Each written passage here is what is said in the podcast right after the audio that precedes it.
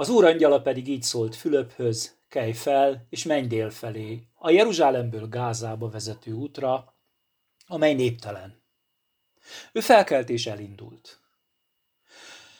És íme egy etióp férfi, a Kandakénak, az etiópok királynőjének udvari főembere, aki egész kincstára fölé volt rendelve, és Jeruzsálemben járt az Istent imádni. Visszatérőben, hintóján ülve, Ézsaiás profétát olvasta. Ezt mondta a lélek Fülöpnek. Menj oda, és csatlakozz ahhoz a hintóhoz. Amikor Fülöp odafutott, hallotta, hogy Ézsaiás profétát olvassa, és megkérdezte tőle, érted is, amit olvasol? Erre az így válaszolt. Hogyan érthetném, ha valaki meg nem magyarázza? És megkérte Fülöpöt, hogy szálljon fel, és üljön mellé. Az írásnak az a szakasza, amelyet olvasott, ez volt. Amint a juhot levágni viszik, és amint a bárány néma a nyírója előtt, úgy nem nyitja meg a száját. Megaláztatásában elvétetett róla az ítélet, nemzetségét kisorolhatná fel, mert élete felvitetik a földről. A főember megkérdezte Fülöpöt. Kérlek, kiről mondja ezt a proféta? Önmagáról vagy valaki másról? Fülöp beszélni kezdett, és az írásnak ebből a helyéből kiindulva hirdette neki Jézust. Amint tovább haladtak az úton, valami vízhez értek, és így szólt a főember. Íme itt a víz. Mi akadálya annak, hogy megkeresztelkedjen? Ezt mondta neki Fülöp. Ha teljes szívedből hiszel, akkor lehet. Ő pedig így válaszolt. Hiszem, hogy Jézus Krisztus az Isten fia. Megparancsolta, hogy álljon meg a hintó, és leszálltak a vízbe mind a ketten, Fülöp és a főember, és megkeresztelte őt. Amikor kijöttek a vízből, az úr lelke elragadta Fülöpöt, és nem látta őt többé a főember. De örvendezve haladt tovább az útján. Fülöp pedig azótozba került, és végigjárta valamennyi várost, hirdette az evangéliumot, míg Cezáreába nem ért.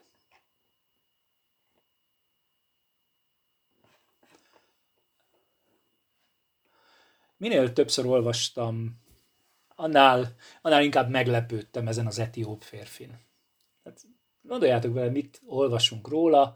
Egy etiópiai férfi, a szövegből azért ez ö, rajzolódik ki, hogy alapvetően egy pogány férfi, Jeruzsálemben járt az Istent imádni, az Istent imádni Jeruzsálemben volt, és aki visszafele az úton Ézsaiás profétát olvas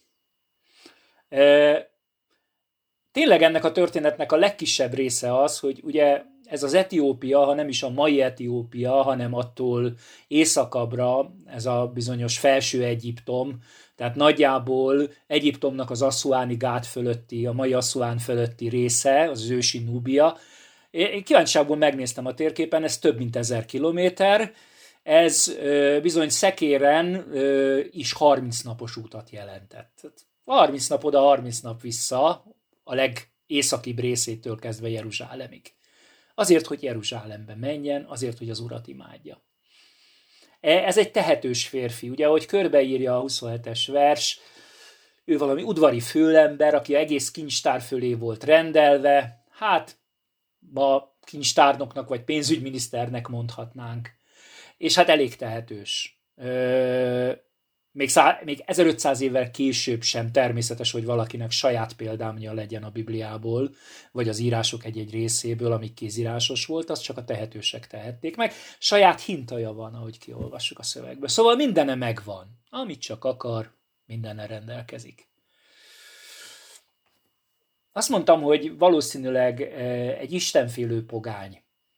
És érdemes egyébként odafigyelni az új, a cselekedetek könyvében, mert sokszor felbukkannak, istenfélő pogányok olyan pogányok, akik gyakorlatilag tartják a zsidó szokásokat, csak valami miatt nem metélkednek körül, talán azért, mert bizonyos kultúrákban, ahol ténylegesen élnek, barbárságnak tekintik a körülmetélkedést, vagy éppen a pozíciójuk tiltja, itt gondoljatok csak jó pár felbukkanó rómaira, Corneliusra, akiről szintén ugyanezt a képet mondják, hogy istenfélő, és nem tudják megtenni abba a környezetbe, hogy ők körülmetélkedjenek, de igazándiból minden mást megtartanak a a, a, a, az Isten hitből, és, és hát természetesen az egyedüli Istent imádják.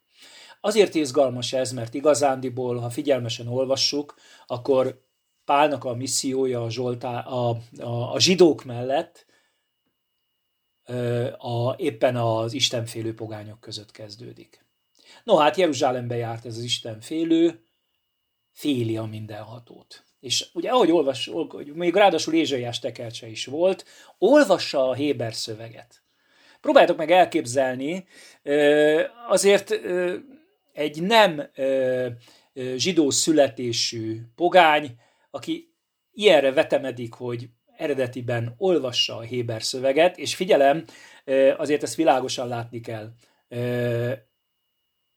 Olvassa a szöveget egy olyan nyelven, ami gyakorlatilag már évszázadok óta nem élő nyelv, a, természetesen a Tórának, a Bibliának ez a nyelve, de már ö, a fogságból való visszajövetel óta ö, már nem héberül, hanem arámul beszélnek. Tehát a beszélt nyelv Izraelben ekkor már évszázadok óta a, az arámi nyelv.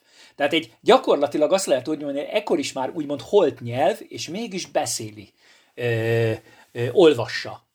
Nem arról van szó, tehát, hogy a nyelvet nem érti, hogy a szavakat nem érteni, értelmetlen dolog lenne el se tudnám képzelni, hogy valaki a Héber szöveget olvassa úgy, hogy nem érti a Héber szöveget, hanem csak ö, azt, ami mögötte van, azt nem érti. Tehát ráadásul nem csak, hogy egy gazdag ember, de még egy művelt ember is, ezt kevesen veszik. Ö, akkoriban is már magukra. Tehát látunk egy istenfélőt, aki keresi Istent, pogány létére, de van egy szüksége. Nem érti azt, amit olvas.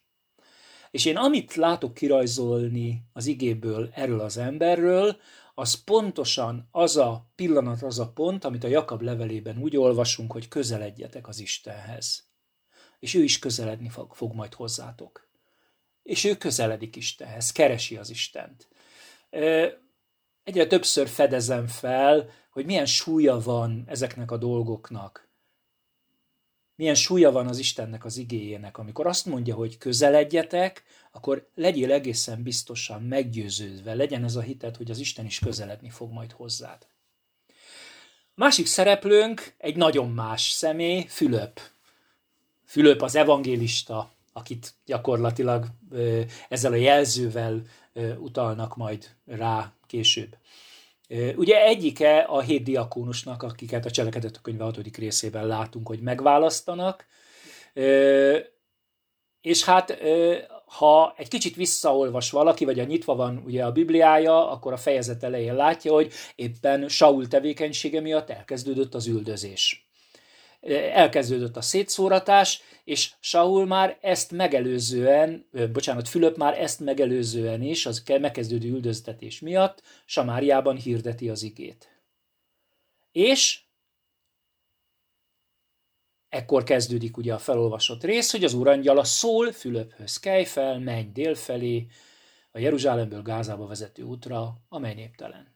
Tehát Fülöphöz az úrangyala szólt elvégezte az előző feladatát. Nem akarom most azt e, külön e, végigvezetni, de nagyon érdekes ott is megnézni, hogy van, ami az ő feladata volt, és valami aztán véget ért, és átvették tőle az apostolok, és az úr angyala szólt, és Fülöp láthatóan mozdult. Nem tudja, mi a feladata. Csak azt tudja, hogy hova menjen. Ráadásul pont ellenkező irányba, hiszen eddig Jeruzsálemtől északra Samáriában volt, most pedig dél felé kell menni Jeruzsálemből, Gázába, azaz a sivatag, nagyjából az Egyiptom felé menő útron. Ráadásul ez a nép, amely néptelen, az valószínűleg azt jelenti, hogy még a, a, a több, több út közül is a néptelen úton. És Fülöp engedelmeskedik. Enged, enged előbb a, az angyalnak, aki szól neki, majd ahogy tovább olvassuk, mikor már ö, meglátja ezt az etióp férfit, akkor a lélek vezeti tovább. Azt mondja a lélek Fülöpnek, menj oda, csatlakozz. És Fülöp megint engedelmeskedik. Oda megy hozzá. Nagyon bámulatos, ahogy viselkedik ebben a történetben Fülöp. Oda megy, és a történet alapján egyszerűen csak hallgatja az etióp férfit. Hallgatja, amint az felhangon olvassa az írást, mert hát egészen az elmúlt egy száz évvel ezelőtti időszakig az olvasás az egyenlő volt a hangos olvasással, tehát ez nem valami rendkívüli dolog volt, inkább az a furcsa, hogy mi már nem így olvasunk. Hallgatja, és mikor hallgatja, akkor is kérdez. Kérdez és választ kap.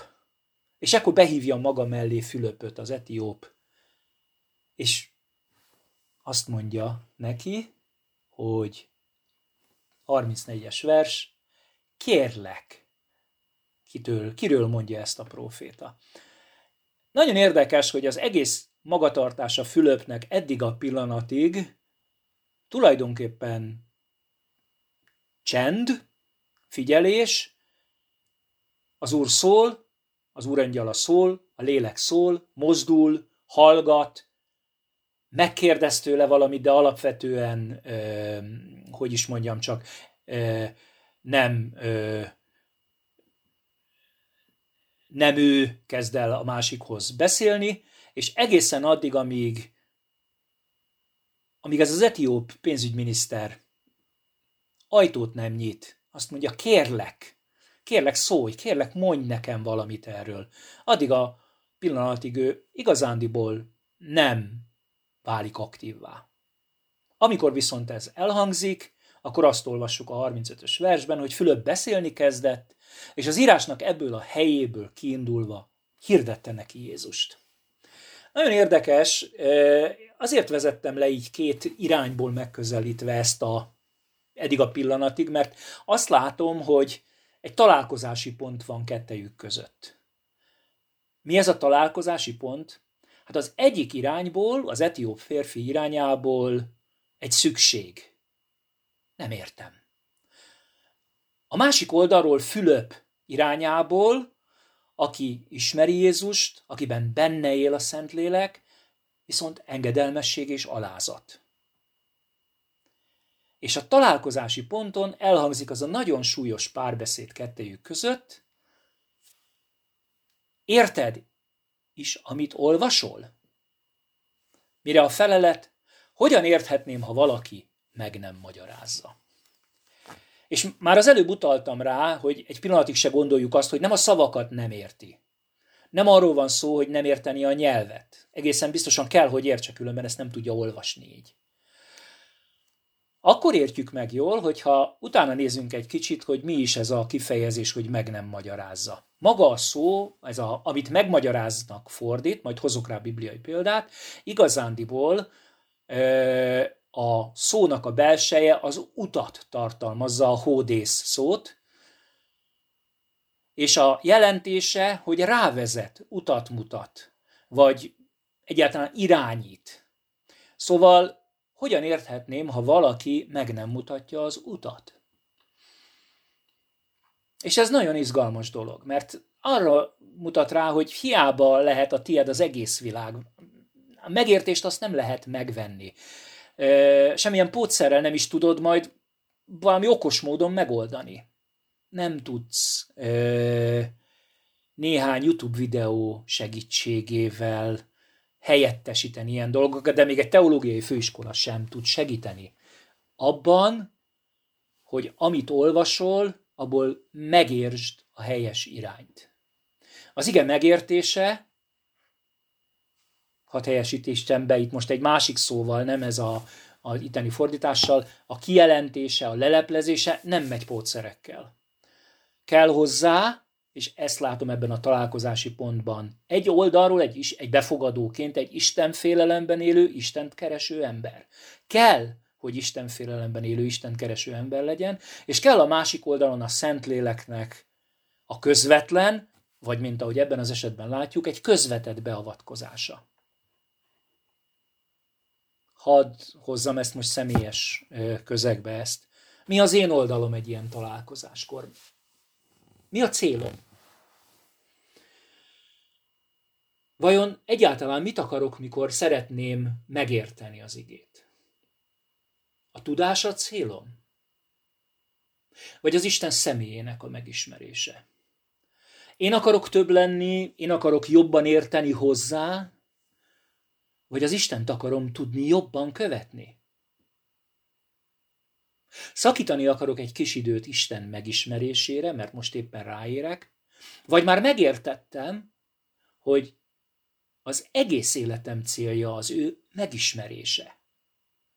Mert hogy az ismeret az nem tárgyi tudás, hanem a személy megismerése. Tudjátok, mint ahogy megismerem a társamat, mint ahogy Ádám megismerte az ő feleségét. Az a mély megismerés, a megismerés, az pedig az örök élet, hogy megismerjünk téged, az egyik az Istent. Szóval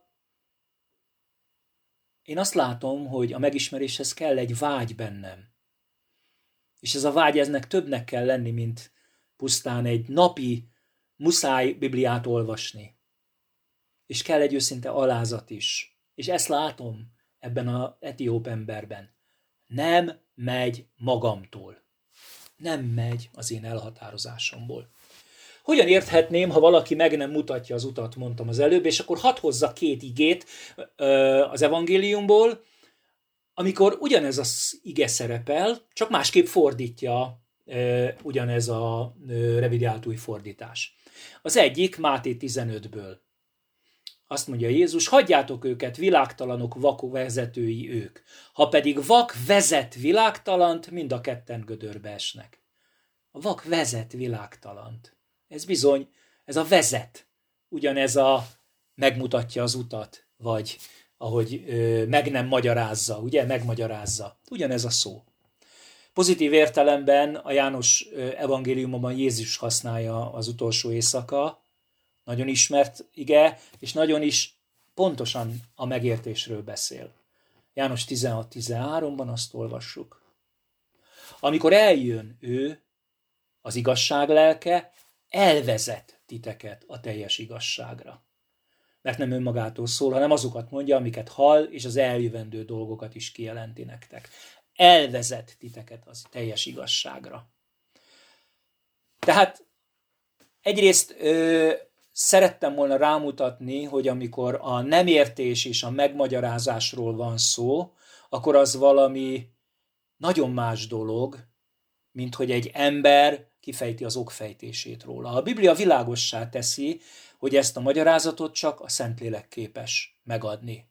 És én arra szeretnék mindig bátorítani mindenkit a környezetembe, hogy ne elégedjünk meg a pótszerekkel, mert abból nagyon-nagyon sok van. Még az én magyarázatommal sem elégedjetek meg, mert az is tud csak magyarázat lenni. A lélek az, aki elvezet titeket a teljes igazságra. Én persze hiszem, hogy Isten lelke van én bennem is, tehát eh, amit mondok, talán nem magamtól mondom, de ezt soha nem kell kritika nélkül elfogadni. Hogyan teszi ezt? Nos, hát itt azért már elmondtam sok gondolatot róla. Először is, hogy az igazság lelke elvezet titeket a teljes igazságra. Ez azért azt is jelenti, figyeljetek fel rá, hogy nincsen benne apró betű. Nincsen benne olyan, hogy ö, csak az Istvánt vagy az Zolit vezeti el a teljes igazságra. Mindenkit elvezet, mert mindannyiunkban ugyanaz a lélek van. És a lélek az, aki elvezet titeket a teljes igazságra. Tehát a lélek az, aki megmagyarázza neked is, még ha azt is mondod, hogy én ezt nem értem. És, és igen, itt utaltam az elején, hogy néha az igéhez, nem, az igéhez mindig, nem néha, hit kell. Ha azt mondja az ige, hogy közeledjetek Istenhez, és ő is közeledik, közeledik hozzátok, akkor bizony ehhez az igéhez is ugyanez kell. Bíznom kell ő benne, hogy ha azt mondja, hogy elvezet a teljes igazságra, az igazság lelke, és tudom, hogy én bennem az a lélek él, akkor igenis bíznod kell abban, hogy Isten vezet téged erre az igazságra. És ez ennek a legnagyobb ellensége éppen önmagunk lehetünk. Ne bízom magadban. A legnagyobb ellenség, ha úgy nyitott ki a Bibliádat, hogy már előre tudod, hogy mi van benne. Nagyon sokszor tapasztalom, hogy ez a legnagyobb ellenségünk, ami fogságban tart, amikor azt mondom, hogy ah, mielőtt még elkezdik felolvasni az igét, én már tudom, hogy miről szól, már hallottam erről prédikációt. Teljesen mindegy, mit hallottál korábban róla, a léleknek van mondani valója, én azt tapasztalom mindig, minden esetben. Még akkor is, hogyha természetesen nem azt szeretném mondani, hogy egy új ö, gondolat és egy új felismerés felülírja feltétlenül a régit. Ö, inkább, inkább valami hihetetlen módon növeli, bővíti, tágítja a megismerésünket, az Isten megismerést ezen keresztül. Ö, a lélekről mondja ugyanúgy a János tehát ezen az utolsó éjszakán Jézus, hogy a pártfogó, a Szentlélek, akit az én nevemben küld az Atya, megtanít majd titeket mindenre, és eszetekbe juttat mindent. Megtanít, eszetekbe juttat. Ez pontosan ugyanazt az előzőt erősíti meg, hogy ő az, aki tanít, de ráadásul még azt is ígéri, hogy nyugi, eszetekbe is fogja juttatni, amikor, amikor ezen már túl vagytok, amikor, amikor fel kell idéződni egy alkalmas, szükséges helyzetben. Hiszen valahol, valahol mégis a megismerésen keresztül ezeknek be kell épülnie a mindennapokba. És szeretnék végezetül azért egy nagyon fontos oldaláról ennek a szakasznak beszélni. Az, hogy igen, én vallom, hogy a Szentlélek mindenkit közvetlenül tanít. De látjuk éppen a Fülöp példázata az, hogy embereken keresztül teszi mindezt nagyon sok esetben. Fülöp engedelmes ember volt. Érdekes módon sehol nem olvasunk Fülöpnek semmiféle teológiai képzettségéről. Ez nem bűn egyébként, tehát nehogy félreértsétek, csak nem előfeltétel. De azt olvassuk róla, hogy enged a lélek vezetésének, alázatos, és ha ismered Krisztust, akkor azaz a lélek benned él, akkor azt kell, hogy mondjam, és ez legyen a másik gondolata ennek a mai szolgálatnak, hogy te is lehetsz Fülöp. Mindened megvan hozzá. Bármilyen furcsa, és bármennyire is azt gondolod, ó, én nem, ez az Oli asztala. Nem. Mindened megvan hozzá. Nem kell másra hagyatkoznod, csak ugyanarra, mint amire Fülöp hagyatkozik engedelmeskedik a léleknek. Mi a következménye ennek az engedelmességnek? Hát azt látjuk a 35. verstől kezdve, hogy miután megtörténik ez a találkozás, a Fülöp beszélni kezd. És az írásnak ebből a helyéből kiindulva hirdeti Jézust. Beszél, mert Isten használja. Az, hogy az írásnak ebből a helyéből kiindulva, az, az azért érdekes, és azért érdemes odafigyelni rá, mert én egyre világosabban látom, hogy a teljes Szentírás Krisztusra mutat. Olyan ez a szituáció, mintha az Emmausi tanítványoknak ö, folytatott párbeszéde Jézusnak, ahol Jézus sem tesz mást, mint hogy az írásokon, ö, a törvényen, tehát az írásokon keresztül kezdi el bemutatni neki, hogy mindaz, ami történt, az bizony ott volt benne előre megírva, és mindennek így kellett történnie. Itt most ezt az ézsaiási igét, a szenvedő szolgáló szóló igét használja, mondja el az örömhírt, Jézust hirdeti. És nagyon érdekes dolog, hogy tulajdonképpen itt megint valahogy egy ideig tart Fülöpnek a szolgálata. Isten szól neki, ő engedelmeskedik, megteszi, amit tennie kell, és aztán a történet végén már megint viszi tovább a lélek, sőt, az ülő lelke kifejezetten elragadta Fülöpöt, ami azért elég meglepő. De azt is látjuk, hogy mivel hirdette Jézust, ennek következménye van. És én ezt mind abból a kontextusból akarom nektek mondani, hogy igenis gondolom, vallom, hogy mindannyian Fülöpök vagyunk ha engedelmesek vagyunk neki. Mert mindannyiunknak lehet ilyen ö, találkozásunk, ahova Isten elvisz. A vetésnek következménye van. Ez, ez egy törvényszerűség az igében. Úgy, ahogy ö, a hitre Isten válaszol, keressétek az Urat, ö, illetve aki közeledik, ahhoz közeledik az Isten is. A vetésnek következménye az aratás mindig, akkor is, ha nem látod nyilvánvalóan. Itt nagyon közvetlenül látszik megtörténik az Istentől rendelt találkozás, hirdeti neki az igét, és megtér, bemerítkezik. És ezzel véget is ér tulajdonképpen Fülöp szolgálata, ugye azt mondjuk a ige alapján, vagy azt látjuk az igéből, hogy Az úr lelke elragadja Fülöpöt, nem látta őt tovább a főember, de, ahogy folytatja, folytatja a 39-es vers vége, örvendezve haladt tovább az útján. Örvendezve. Ugye ennek annak, annak fényében, hogy ez a eh, ahogy utaltam rá, hogy ha valaki meg nem magyarázza, ugye az valami olyasmit jelent, hogy valaki meg nem mutatja, mi a helyes út.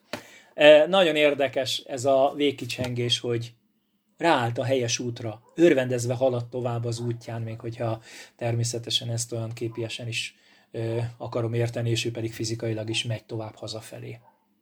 Örvendezve haladt tovább az útján, Fülöpnek eddig volt szolgálata.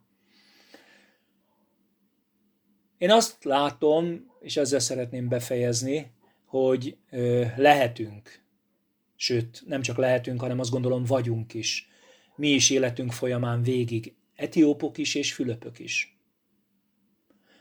Mert mi is igényeljük a magyarázatot, mi sem tudjuk magunkból kiizzadni a helyes utat. Nekünk is szükségünk van felülről jövő magyarázatra a lélektől, és ugyanakkor az a ige ígérete, hogy mi is eszközévé válhatunk a léleknek mások felé. Mindkettő a keresztény ember életének része. A te életed, az én életem mindannyiunknak a része. De és ez nagyon-nagyon fontos. Ez az egész csak akkor él, akkor működik, akkor igaz, hogyha értjük azt, amit alázatosan ez az etióp ember el tudott mondani. Hogyan érthetném, ha valaki meg nem magyarázza. Amen.